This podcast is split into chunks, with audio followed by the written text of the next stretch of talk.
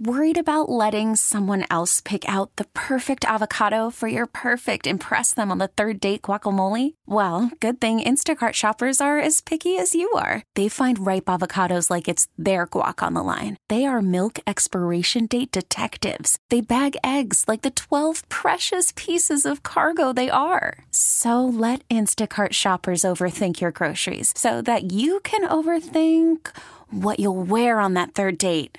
Download the Instacart app to get free delivery on your first three orders while supplies last. Minimum $10 per order, additional term supply. You know, when I was a kid, I had a teacher in school that kind of made an impression on me. It- it- one of the, you've heard this many times before, John and Patty and Sue, and that is uh, find something you love to do and pursue that as an occupation, and you'll always be happy. If you You'll can- never feel like you're working. Right. It- it- that was the sum of it. And it's funny because I never wanted to do any other thing. Well, since once I got to like 17, because I realized I wasn't going to be a professional football player. And, and I wasn't going to be a professional baseball player because I love sports. Right.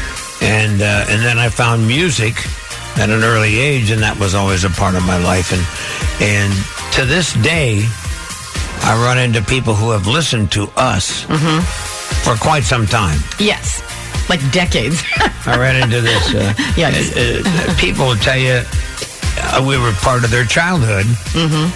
The show, they would listen to us on the way to school with their parents, and now they continue to listen while driving their kids to school. I remember people. I mean, I still have people that come up to me and say, "I remember the day you had your first child. You had Jake, and I was in the car. I had to pull over. I was in tears. It was so exciting. 'cause Aw. I was on Z100 at the time, and Elvis got on the phone with me and and talked to me from the hospital bed.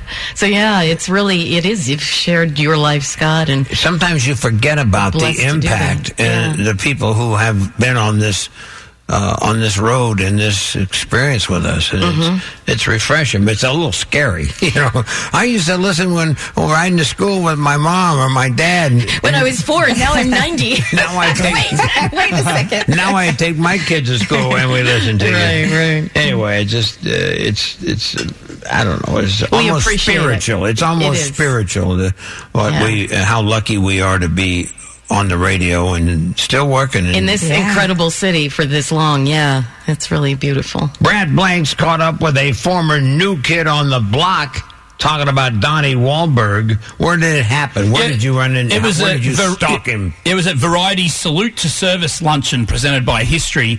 Uh, this was the amazing lunch where celebrities were honoured by the military uh, for their service that they do with the USO and uh, supporting veterans. So it, wa- it was it was an amazing day out. And uh, as you'll hear in this interview, Donnie was a little bit taken that he's getting an award uh, given to him by uh, veterans in the military.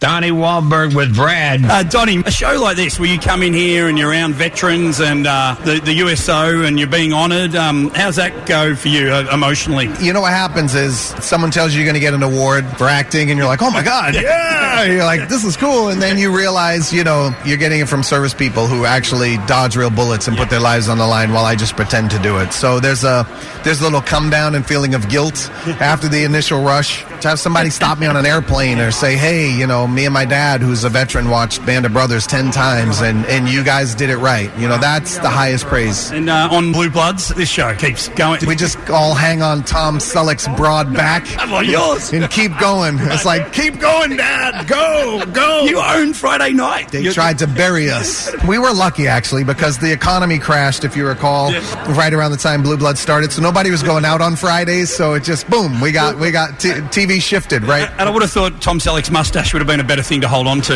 than his shoulders. No, no, we don't touch the You mustache. don't touch it? Have you ever tried to touch it? No, but Tom Selleck, having worked with him for ten years, I can tell you, um, I can honestly tell you, he's so much more than a mustache. Yeah, no. There you go. Tom Selleck is so much more That- than, so much more than a mustache. than a mustache. Uh, Donnie, you're a legend. Thank you. Good guy. Both he and his brother do a lot of work for Oh, they did really? veterans. Yeah, they're like they're really wonderful guys when it comes to that. Their dad was a vet, and so yeah, no, I, I my heart goes out to him. I think he's really terrific. You know, and when I love I- that you were there. When I first started watching Tom Selleck, he had this other show, Magnum PI. this other show. The other, Remember the that other one. Yeah. But you know, it's funny because he used to wear this baseball hat because he had this guy that flew him, Detroit. around, flew him around a helicopter, right? And Right. but he wore a baseball hat, and it was he was a fan of the Detroit Tigers. That's right. And I was trying to figure out. I never have an- had this question answered, but I wonder if it's just a character or he really is. or a if he fan. is a fan. Yeah. Oh, that's But interesting. that was a really good show Yeah. too. Yeah. Yeah, but that show cost him Indiana Jones.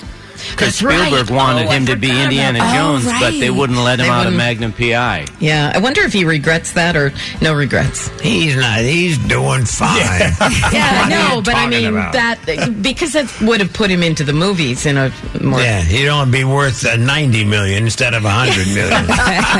Scott, you, you know it's crazy. You put that question out into the universe. All everyone in Blue Bloods listens to us.